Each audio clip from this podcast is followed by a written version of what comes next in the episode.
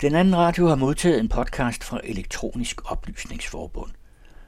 Og her er det redaktionen, der præsenterer programmet. Dagens gæst er Peter Bogerson, professor emeritus fra Roskilde Universitet. Peter er politolog med bifag i historie, og så har han tidligere gjort tjeneste i Søværnet i fire år under den kolde krig. Vigtigst for jer, der lytter med derude i dag, er dog nok, at han har skrevet den eneste samlede fremstilling af Søværnet under den kolde krig. Den udkom i 2016 i form af bogen Søværnet under den kolde krig, politik, strategi og taktik. Peter har også en ny bog på vej her til efteråret. Den hedder NATO and the Baltic Approaches 1949-1989,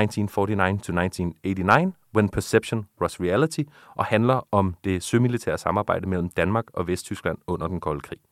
Velkommen til, Peter. Tak skal du have. Peter, i den her serie, der snakker vi jo om søværnets nyere historie, og i din bog, der kalder du programmet for en hårdt tiltrængt tilføjelse af nye skibe. Men hvordan så søværnets strategi og taktik for forsvaret af Danmark ud i løbet af 1950'erne, inden man fik tilføjet de her nye skibe? Ja, man kan sige, at øh, før 2. verdenskrig, der var opgaven jo at øh, hindre først og fremmest englænderne i at komme ned mod Tyskland. Og øh, efter 2. verdenskrig og medlemskabet af NATO, så skifter man jo fra at skulle på en eller anden måde forsvare Danmark og hjælpe med at forsvare Nordtyskland i den forstand, så skifter det jo til, at NATO overtager betingelserne for, hvad det er, der skal gøres. Så efter i nogle år at have skulle være passiv, øh, neutral stadigvæk, så bliver Danmark jo en aktiv nation inden for NATO's rammer. Det betød så, at The Baltic Approaches, at det danske bælter og Øresund, kommer i centrum for, hvordan øh, Danmark skal agere. Og det var først og fremmest ved, at man skulle spærre bælterne, forhindre gennemsejling for øh, Varsava-pakten, som dengang kun var Sovjetunionen i 49, men det blev fra 55-56 til Varsava-pakten. Og øh, det tænker man lidt over og har forskellige idéer til, hvordan det skal gøres, men i foråret 51, der får man fastlagt, hvad det er, man gerne vil gøre. Så kan man sige, at der var nogle hovedopgaver, og først og fremmest så skulle man forhindre, at nogen kunne invadere Danmark af søvejen. Man kunne marchere igennem Slesvig Holsten, men man kunne også sætte tropper i land, og det var det, som var søværnets hovedopgave. Dernæst skulle man spærre farvandene, således at øh, russerne, Sovjet Warszawapakten, de ikke kunne komme øh, igennem og bryde ud til Atlanterhavet, hvor man så kunne genoptage det, tyskerne gjorde under 2. verdenskrig, nemlig at øh, forhindre forstærkninger i at komme fra USA til Europa. Og dermed skulle man så også for Danmarks vedkommende beskytte forbindelseslinjerne til søst, og man skulle deltage i at forsvare hovedstaden og omegn mod angreb fra luften, så man lå altså ude på vandet, kan man sige, og havde stadigvæk en luftforsvarsopgave i forhold til øh, hovedstaden. Man ønskede også fra den samlede forsvarsside, at søværnet skulle hjælpe med at dække hæren i Sønderjylland og i Nordslesvig, fordi de kunne angribes fra søsiden ved at nogen satte tropper i land, så der skulle hærens flanke dækkes af søværnet. Og til allersidst, så skulle man, hvis det var muligt, angribe fjendens forbindelseslinjer i Østersøen. Og der er ingen tvivl om, at det sidste, det var der ikke mange ressourcer til. Hovedvægten, det var invasionsforsvaret af Sjælland, Lolland Falster, og man havde ikke kapacitet til at gå ud i Østersøen. Nej, det virker allerede som en noget stor opgave, særligt for en, en flåde, som især lige efter krigen er, er noget nedslidt og nærmest i starten ikke eksisterende.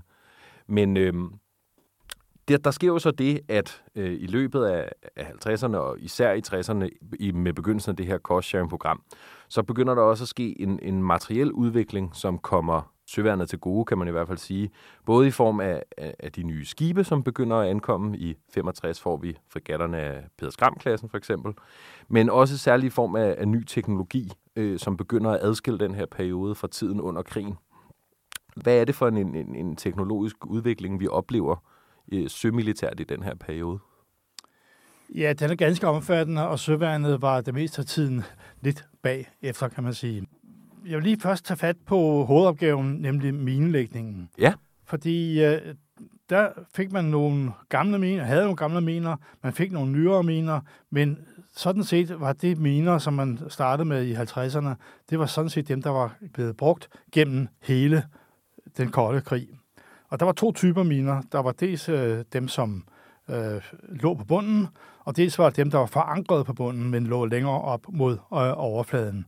Og det sidste var i mange tilfælde såkaldte kontrollerede miner, hvor man lagde dem ud, typisk i smalle farvande, og så etablerede stationer på land, hvorfra øh, minebæltet så kunne styres. Det kunne altså lades eller aflades, således at venner kunne sejle igennem, og fjenden øh, skulle blive, blive stoppet. Ja, okay. Så den hovedopgave øh, var jo altså teknologisk set stort set den samme hele vejen. Man ville gerne have flere og flere kontrollerede miner, især da man fik det, der hed Flexible Response, som vi nok kommer tilbage til Ja. øh, i 1967. Men det var der ikke penge til. Så det blev dumme miner, stort set hele den kolde krig, der altså ville sætte rigtig meget i gang, om man så må sige, når det først eksplosionerne startede. Ja, fordi der er ikke nogen måde til at bremse dem igen på nogen måde. De er, Nej, når de er var- lagt, så er de lagt. Ja, simpelthen. Ja. Man kunne godt øh, med nogen øh, sige, I skal være aktive fra det tidspunkt til det tidspunkt, sådan noget. men øh, det var ikke mange miner, man kunne det med. Nej, okay. Så tilbage til øh, øh, teknologien og, og udviklingen der. Her er noget af det vigtigste, det er, hvad man kan sige går igennem luften og igennem vandet via elektroniske systemer. Fordi det, der var vigtigt for søværnet, det var at få sig et overblik over, hvor er fjenden, hvor er vi selv, hvad kan man gøre med vores våben i forhold til de steder, hvor fjenden er, og hvad kan vi regne med, der kommer om et stykke tid når man sejler i skib, og når man står på land også sådan set, og skal tage fat på fjenden, hvor er han, hvor skal han hen, så laver man det, der hedder plot. Man har kort, og man lægger positioner ind, alt eftersom de bliver nu registreret. Så typisk i gamle dage, så sad der en mand ved radaren og sagde sådan og sådan og sådan, og så blev det plottet ind på et kort, og så fulgte man fjendens øh, bevægelser. Den idé, som jo kører via radar, blev udviklet til, at det bliver mere og mere automatiseret.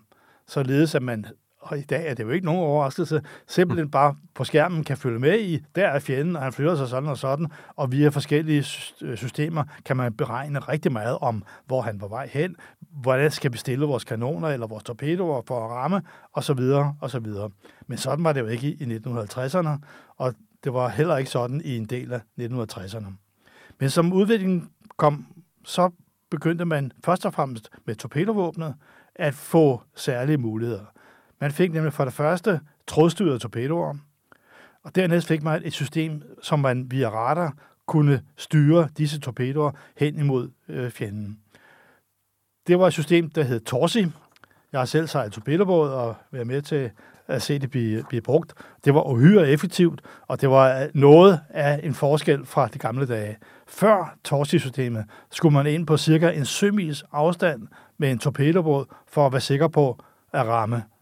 Og inden for sømils afstand kan man vel regne ud, der havde fjenden rigtig gode muligheder for at ramme os.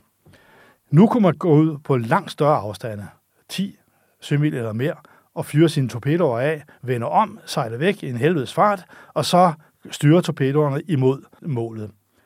Det var en fantastisk ændring, og det ændrede sig jo hele taktikken, som søværnet kunne udføre imod fjenden.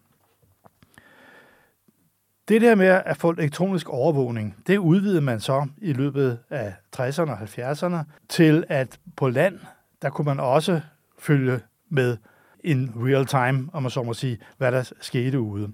I starten var det indberetninger, der kom fra forskellige observationssteder til nogle punkter, der derfor rapporterede videre ind til SOK i Aarhus. Mm. Men som tiden gik, så blev det jo så simpelthen et elektronisk system, hvor alt var registreret. Og når jeg siger alt, så er det fordi, igennem flere årtier, så indsamlede søværnet oplysninger om Varsava-pagtens forskellige elektroniske signaler, så man kunne øjeblikkeligt genkende denne her krydser, den der destroyer, ligesom man under vandet havde systemer, som man kunne genkende de forskellige ubåde. Det betød altså, at man havde et nu-billede hele tiden af, hvor hele den sovjetiske, hele den polske, hele den østtyske flåde befandt sig, hvad de gjorde, hvor de var på vej hen. altså under den betingelse, at de kørte med deres systemer. Hvis ja. de kun lå og lyttede, så klart, så kunne man ikke registrere dem. Men så længe der var kommunikation, så havde man styr på dem, så at sige. Ja, det havde man, øh, og det galt så også handelsskib, og jeg ved ikke faktisk, hvor grænsen lå, øh, hvor meget man havde, men øh, man havde en fantastisk database med mm. stort set alt. Og jeg tror, at man i dag nok stadigvæk har en god viden med det udgangspunkt. Ja, så, så, det, så det, er altså, det, det, det er måske især her, at revolutionen eller udviklingen sker på den her periode. Det er sådan kampinformationen, det er den viden, man kan indsamle øh, omkring fjenden, og muligheden for at gå i, komme i kontakt med fjenden på en lidt længere afstand. Man skal ikke så tæt på, som man tidligere har skulle været, for eksempel med, med torpedosystemerne her. Ja, det er korrekt. Ja. Og det kan man se, når man læser øh, listerne over bemandingerne, fordi øh, kampinformationen fylder jo mere og mere på skib. Ja. Og O-rummene bliver større og større og bliver til kampinformationscentraler i stedet for O-rum. Og når vi går tilbage til 50'erne, så havde vi jo dengang øh, Hvitfeldt, Vildemos, som de to gamle kystjæger, og så havde vi de der øh, store torpedobåde af krabbe kriger øh, klassen mm. Og dem ville man gerne bruge til at lede MTB'erne, torpedobådene. Det kunne krabbebådene ikke, fordi deres orum var simpelthen for lille. Det var bare sådan et bestikrum, de havde. Der kunne man ikke bruge til noget. Mens kystjægerne i et vist omfang kunne gøre det. Der, der skulle være rum til alt det nye teknologi. Der skulle være rigtig meget plads her. Mm. Og det leder os måske meget godt videre til mit næste spørgsmål, som handler om, jamen, nu har vi al den her nye teknologi, og den er jo selvfølgelig ikke særlig meget værd, hvis man ikke har en, en plan for, hvordan man har tænkt sig at bruge den. Og i 1959, som jeg forstår det i hvert fald, så udarbejder Søværnet deres første sådan større sammenhængende plan for et forsvar af Danmark i et tilfælde af en krig mod Varsava-pakten. Og planen, den bar den lange titel, og nu skal jeg se, om jeg kan læse den ordentligt op. Flag Officer Denmark Naval Emergency Operation Instructions.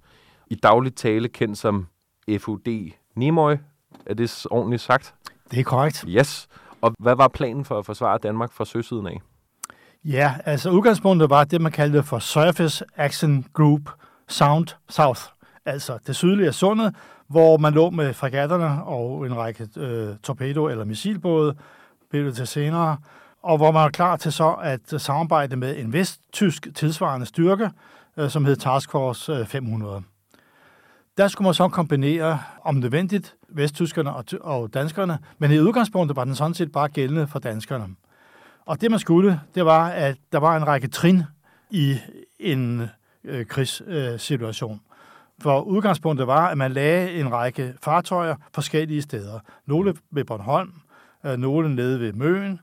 Hovedstyrken lå enten inde, det var torpedobåden, det lå inde i Grønsund, øh, og så lå fregatterne oppe i det sydlige Øresund, hvor man regner med, hvor man regner med på det tidspunkt, at der er minerne blevet udlagt. De er blevet udlagt i stykker imellem Stævns og Falsterbro, øh, og så syd for dem kunne fregatterne så være for at beskytte dem, eller også kunne det ligge på den anden side, fordi så var det jo i lag, om man så må sige. Men så skulle de altså igennem øh, minefelterne først, og det kunne godt tage en halv times tid i langsom fart. Og det er dyrebare minutter på det her tidspunkt? Det er dyrebare minutter. Det er også farligt. Så, og du skal øh, stole på, at dem, der har lagt minerne, de har markeret ordentligt, hvor de er henne? Ja, men det tror jeg nok, man gjorde. Ja, okay. Øh, altså, ellers kunne man jo ikke sige Nej, nej, nej, så var det... Så trust your neighbor, ja. det, det tror jeg nok var, var vigtigt.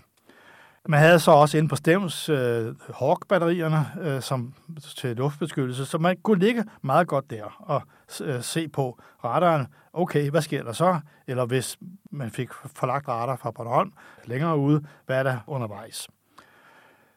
Så opgaverne var jo altså at engagere den fjende, der måtte true minelægningen. Mm. Fordi det er det, som beskytter Danmark på det tidspunkt imod en landsætning. Og øh, derfor så var enhver form for amfibietrussel det, man skulle angribe først. Og nu var det sådan, at man vidste sådan set ret godt, hvordan øh, en angribende styrke ville se ud. Man havde jo fuldt, hvordan øh, forskellige øvelser havde foregået ved ansætninger, og man så også, når de øvede salas imod, altså forlægningen imod det sted, hvor de skulle i land, hvordan så styrkerne var fordelt, og hvor landgangsfartøjerne var. Og der var jo hovedreglen jo så, det er ikke eskorten, I skal sænke, det er landgangsfartøjerne. For det er dem, der er farlige længst, ja. så må sige. Og så må vi finde os i, at nogle af de andre øh, overlever. Så sænk landgangsfartøjerne, det var udgangspunktet. Og så kunne man tage sig eskorten derefter selvfølgelig kunne man nok lige snuppe lidt undervejs, hvis man ellers var i, i stand til det. Der var så fordelt forskellige opgaver til forskellige typer fartøjer. En ting er hovedstyrken her, der lå der. Men der var jo også minelægningen, som jeg sagde før. Ja. Når den var lagt, så var det sådan. Men inden der var der jo altså en rækkefølge, hvor efter miner skulle lægges. Og øh, det var specificeret, hvor de kunne lægges. Hvor de så præcis blev lagt, det var noget, som lå i signalsystemet. Man sendte sådan og sådan og sådan og sådan. Mm. Det vidste mininger så. Det betød, læg det der, der, der og der. Yes. Dernæst var der minestrygerne, som skulle være klar til at stryge steder, hvor man havde mistanke om, at øh, fjenden havde lagt miner ud. Så var der ubådene, og deres rolle var jo noget anderledes. Øh, som jeg sagde tidligere, så var hovedopgaven før 2. verdenskrig, det var at forhindre englænderne at komme igen til Tyskland. Nu var opgaven anderledes, og øh, taktikken for ubåde var efter 2. verdenskrig, at man skulle ud østpå. Ja. Øst for Bornholm, og øh, ligge der og dels i agtage, hvad fjenden gjorde, og dels angribe de nødvendige fartøjer. Igen med prioritet til, var landgangsfartøjer og den slags, mens øh, øh, krigsskibene i den forstand kom i anden række. Så der var lagt en plan for, jeg tror, det var syv ubåde, der skulle ligge derude. Om der nogensinde kunne være syv derude øh, af gangen, det er mig nok ikke helt klart, fordi der var altid nogen, der lå til reparation, eller var holdt i reserve, eller hvad. Mm. Men danskerne lå derude, og så lå tyskerne også derude. Og de havde jo altså, hvad var det, 40 ubåde, som de havde liggende i forskellige klumper, om så må sige, derude. Så det var tyskerne, der først og fremmest kunne forsvare os på afstand imod. Det fremskudte det, forsvar, det er ja. tyskerne især. Ja, ja. Øh, det var det. En særlig opgave inden for FOD Nemøj, det var den civile skibsfart og beskyttelsen af forskellige elementer af det øh, i Danmark. Der var jo alle trafikforbindelserne mellem landsdelene. Dengang havde vi jo ikke de mange broer. Og der var øh, rigtig meget at, at se til. Der var også en overordnet rolle i overhovedet at holde kontrol med den civile skibsfart. Den overordnede plan var sådan set, at når det så ud til at blive virkelig stemt, så beordrede man alle handelsskibe i Østersøen til at komme til bestemte steder i Danmark. Men de opgaver her øh, var ret vanskelige at lave og udfylde med krigsskibe. Så det, man gjorde, eller ville gøre, det var jo, at man tog en hel masse civile skibe, det er blandt færger og øh, øh sø- og værevæsenets forskellige øh, skibe, til at være vagtfartøjer og til at være patruljefartøjer og alt muligt andet. Og hvordan i alverden man vil have løst den samlede opgave, det har jeg nu altid været i tvivl om, at hovedet var i stand til, for der var virkelig mange skibe, som skulle sættes i stand til at gøre det her, skulle øh, have besætning ombord, øh, lære at bruge de forskellige sømilitære systemer osv. Men den fyldte meget i den samlede mobilisering. Øh, med hensyn til atomvåben, så var udgangspunktet for søværnet, at det kunne man ikke gøre ret meget ved. Man havde ikke effektive modvåben, om man så må sige. Det måtte fly fra Danmark jo tage sig af, hvis der kom nogen med atombomber. Men det var også sådan, at atombomber til søs var ikke noget godt middel. Det var svagt, fordi øh, effekten jo simpelthen forsvandt ud over, over vandet.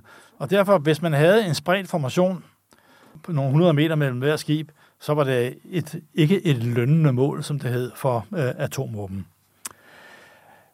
Så det, man gjorde, var, at man søgte at beskytte skibene så godt øh, som muligt imod et eventuelt atomvåbenangreb. Og det vil sige, at man lavede de der spulingssystemer, man gav øh, besætningen nogle vandtætte dragter på, og, og en gasmaske og en stålhjelm.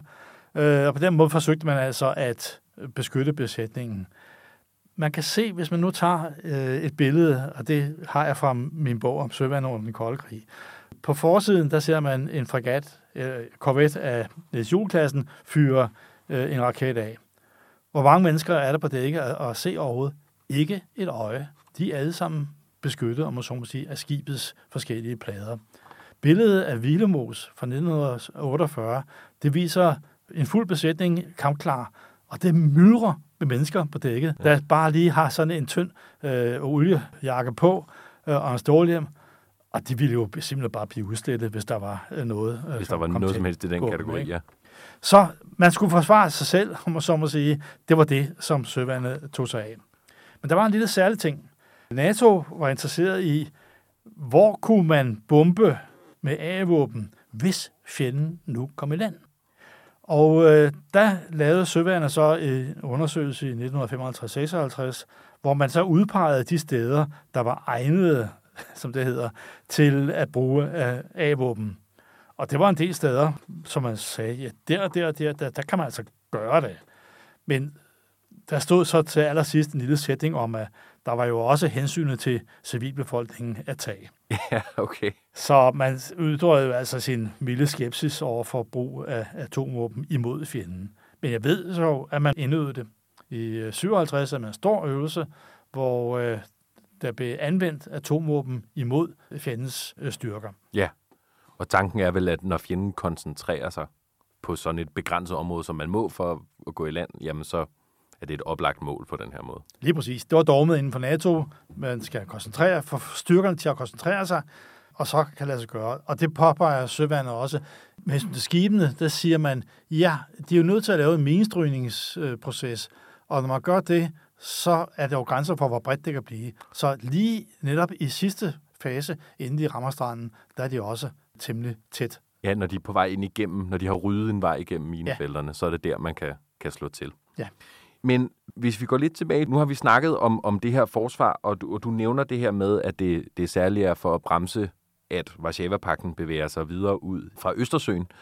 Og i 1955, der bliver Vesttyskland optaget i NATO, og så i 1962, der oprettes jo det, man kalder for, på dansk kan kalde for enhedskommandoen, eller BALTAP, Baltic Approaches. Og den har kommandoen over de, det dansk-vesttyske forsvar af Østersøsområdet. Og du nævnte også lidt før det her med, at, at for eksempel ude øst for Bornholm, der ligger der omkring 40 vesttyske øh, ubåde, og de samarbejder jo, eller i hvert fald i, i samme kommandostruktur som, som det danske søværn.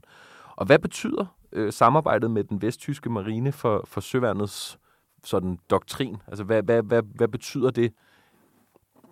Ja, jamen lad os tage udgangspunkt i uh, det, som danskerne var glade for. Ja. Det var, at uh, opgaven blev reduceret i Østersøen. Ja. Man uh, skulle, og det galt det også hæren, mange styrker blev koncentreret om at forsvare Sjælland.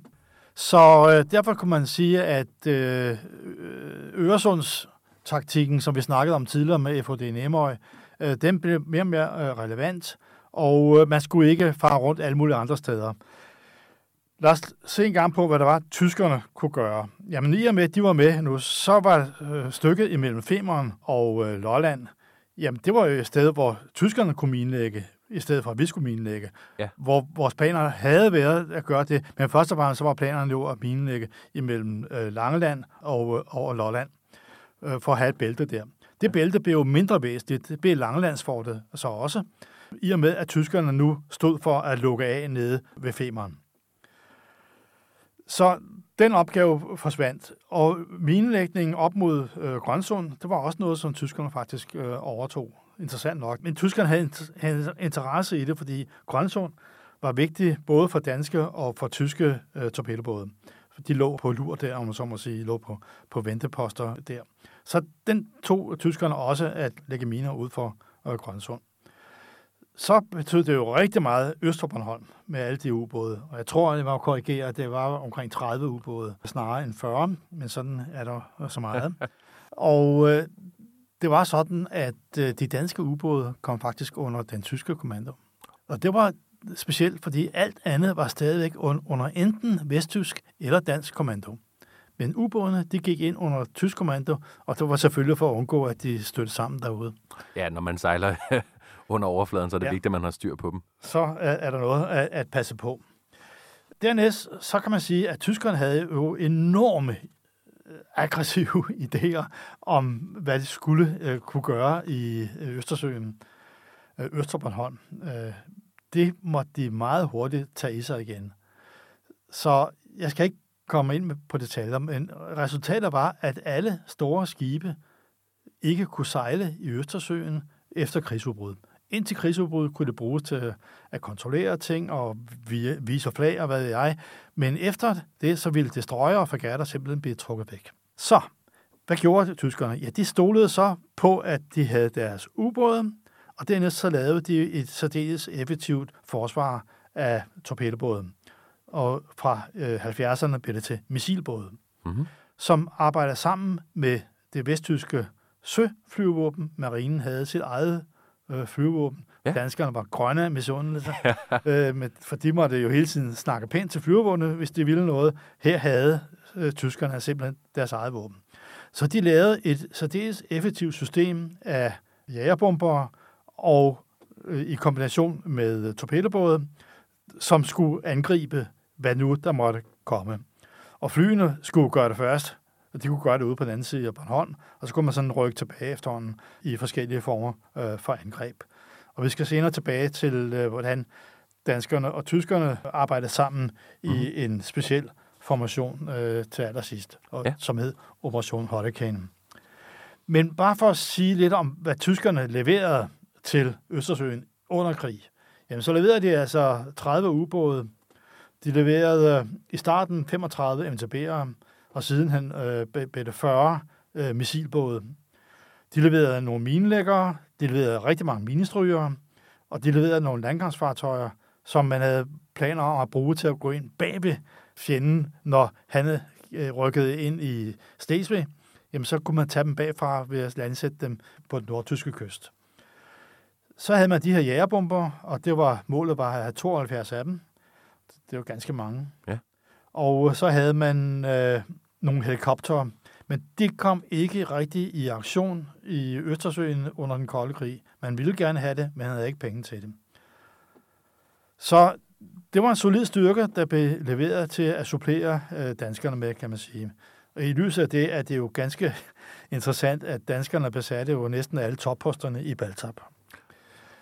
Tyskerne var meget større, men måtte som politisk øh, forlig jo tage, at øh, danskerne havde de fleste øh, ledende poster. Sådan som jeg har læst det i din bog, så forstår jeg det lidt som, at, at danskerne er lidt modvillige mod det her samarbejde, og man så at sige køber dem lidt af med, med, med topposterne for at få dem trukket med ind. Altså at man fra NATO siger, hvis I er med i det her, selvom I måske ikke, det, man kan måske forestille sig, det er jo ikke så lang tid efter krigen, så, så er det måske en måde at sige, jamen hvis I får nogle topposter, vil I så godt lege med, sat lidt på spidsen. Ja, hvis man tager søværnet, så var udgangspunktet øh, i alle årene, hvor man diskuterede det, og det var fra 1951 og frem, så var søværnets udgangspunkt, at vi skal have vesttyskerne til at opruste. Vi har brug for dem. Mens en række af herrens folk var lidt mere øh, begrænset i deres begejstring. Man kan kun øh, gisne om, hvorfor. De har været bange for at miste nogle kommandoposter. Mm. Og, og, og flyvåbnet øh, var jo indrettet på den måde, at de skulle forsvare Danmark. Men de skulle ikke forsvare alt muligt andet i starten. Men fra 1955-56 så får flyvåbnet voldsomme opgaver øh, i at bombardere ude langs med Østersøkysten. Og det ændrer fuldstændig flyvåbnets syn på tingene. Men kommandomæssigt ville de nok stadigvæk gerne øh, beholde sig selv. Men det der med, at de bare skulle være danske, det, var, det forsvandt altså fra midten af 50'erne. Det tror jeg ikke, der er så mange, der egentlig rigtig er klar over, fordi det er simpelthen fuldstændig hemmeligt, hvor det var, de skulle bombe. Jeg har fundet via øvelser, hvordan øh, de skulle bombe en række steder. Så tog man Rødby og bombede. den, den lignede så Stettin og sådan noget. Men i nogle af øvelsesplanerne, der står faktisk øh, en række øh, øh mål i Polen og i, øh, i Vesttyskland, i Østtyskland, undskyld.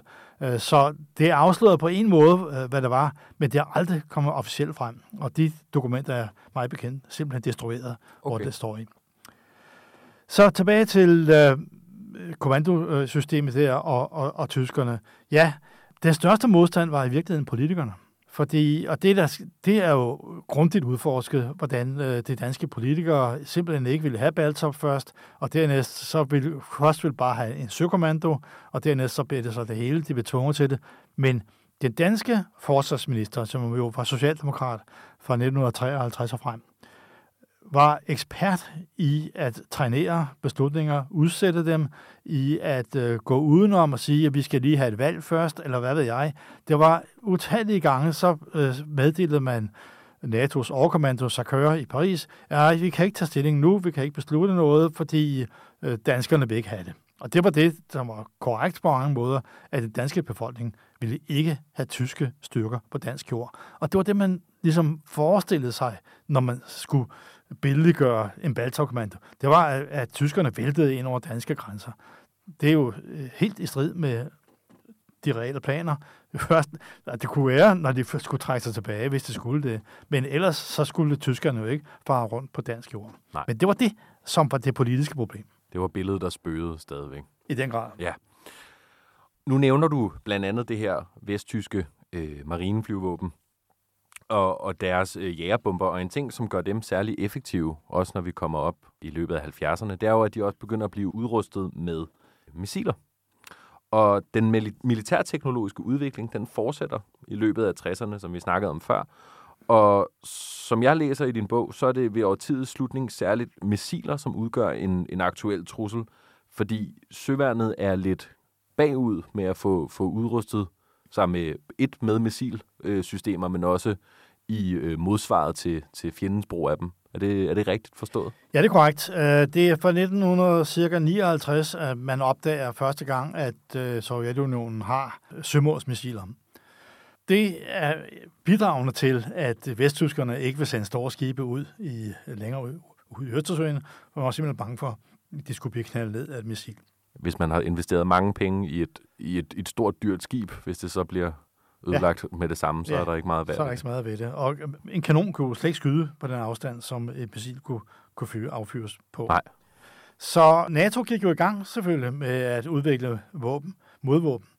Men realiteten er, at det er først fra midten af, øh, starten til midten af 70'erne, at øh, man får udviklet sømålsmissiler og også luftmålsmissiler, som er små nok til, at de kan være på alt andet end meget store skibe. Amerikanerne var ude, tog udgangspunktet, og de havde masser af store skibe, så det var ikke noget problemstilling for dem, at øh, de fyldte noget, vejede noget, de her forskellige missiler, og deres øh, radarudrustning, det var enormt tungt også. Så det var ikke noget problem for dem, men det betød jo, at de udviklede noget, som var lidt svært at bruge for vesteuropæerne. Men øh, efterhånden så fik man udviklet et system, der hed Harpoon, som danskerne så øh, installerede fra 1976 og frem. Tyskerne fik et system, som franskmændene havde udviklet, der hed Exocet. Og øh, Exocet blev så brugt første gang under øh, Falklandskrigen Ja. øh, af englænder og, og, og argentinerne. Øh, så øh, det bliver grundigt afprøvet, øh, kan man sige. Og derfor så blev Exocet så øh, vesttyskernes øh, foretrukne missil på torpedobådene, mens danskerne fik Harpoon. Harpoon rakte lidt længere end øh, med Exocet, så øh, det var i den forstand mere effektivt, men øh, sådan er der så meget. Hvor lang en rækkevidde, bare for sådan folk, der lytter med, har en idé om, nu nævner du en, en kanon, den kan ikke skyde længere end, end, end et antal kilometer. Hvor lang rækkevidde, effektiv rækkevidde har sådan et harpoon-missil for eksempel? Jeg tror, det er omkring 100 kilometer. Ja, så det er en, det er en Og- ret drastisk opgradering. Ja, en, en kanon kan du ikke regne med efter øh, ud over 25 km eller så. Det afhænger af, kaliberen og så videre. Jo mindre granaten er, øh, jo kortere kan den også skyde. Men en ting er sådan set i sig selv, hvor langt den kan skyde, men det andet er, det er hvor langt kan den skyde og ramme. Ramme, ja, Og det sidste er, er jo det væ- væsentligste. bestemt. Der havde Harpune jo så den, den fordel, at det var målsøgende. Ja, Det, det, det var såkaldt fire and forget. Du fyrer det af, og, og så kan du ikke gøre mere. Men du har programmeret det til, hvornår det skal starte sin målsøgning. På et tidspunkt så starter det sin radar, og så begynder det at finde uh, sit mål. og når den så tænder og genkender noget, der ligner det, den er blevet programmeret til, så er det der, den Så går den- selv går ned efter det. Ja. ja. Det gør det.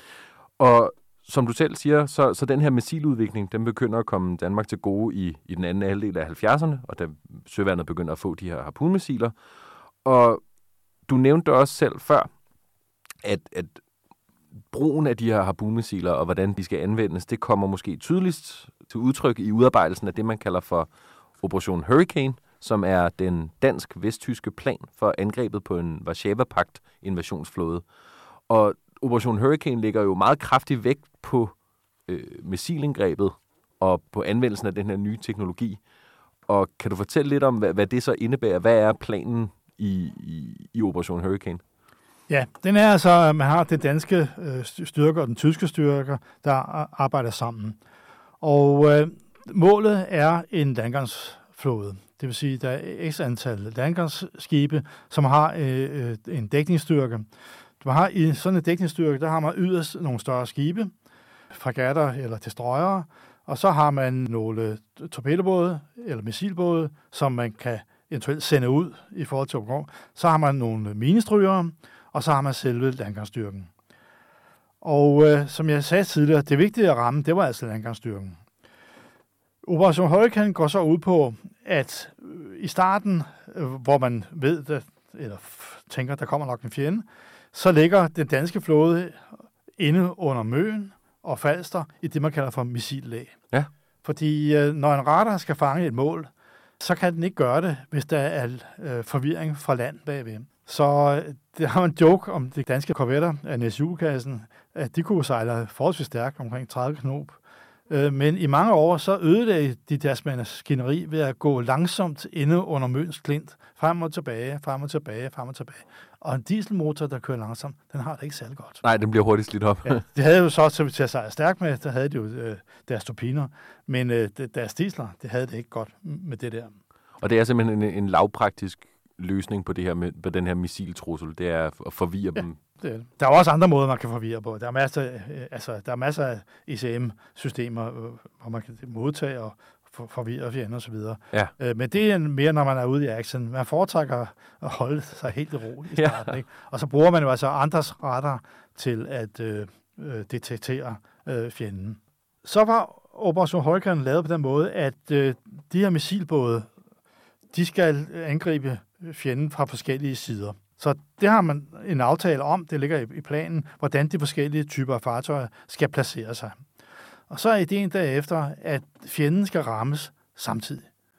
Så afhængig af afstand og så videre, så ved man altså sådan og sådan og sådan, vi skal, vi skal fyre der, vi skal fyre der, vi skal fyre der, øh, hvad enten det er så exocet eller harpun, eller hvad det nu er, således at effekten bliver så meget som muligt samtidig. Så, så hvis alt går godt, så rammer det hele? Ja. ja. Så havde man først de vesttyske øh, jæger, øh, jægerbomber øh, til at gøre noget.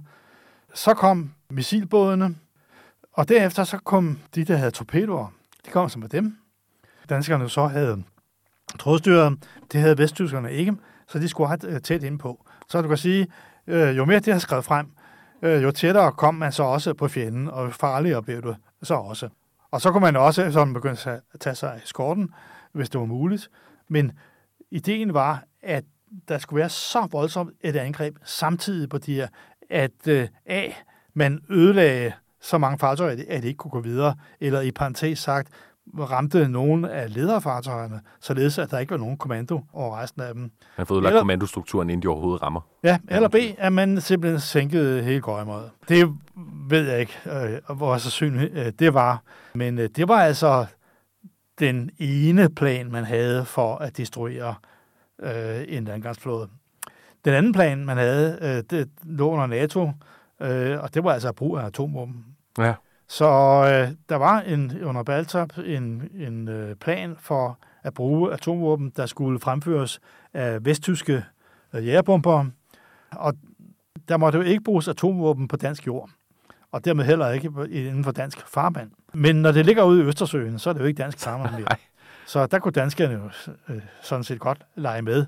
Men altså, man gjorde det ved, at det var vesttyskere, der kom med de relevante atomvåben.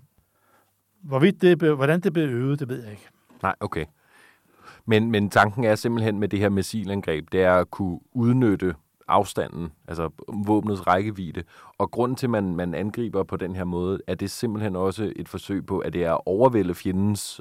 Har, har Varsava-pakten nogle, nogle modsvar til det her missilangreb, som man forsøger at overvælde, eller er det simpelthen bare også chok-effekten i sådan et totalt missilangreb? Jeg tror, i udgangspunktet så er det chok-effekten. Ja. Men altså, øh, de vil jo være turber, over Østfra, hvis de ikke laver modangreb, når, når de her begynder at komme. Ikke? Så hvordan det øh, har udviklet sig, det ved jeg ikke, for jeg har ikke set øvelsesrapporter. Øh, danskerne og tyskerne må være indøvet, at de andre lavede modangreb. Ja.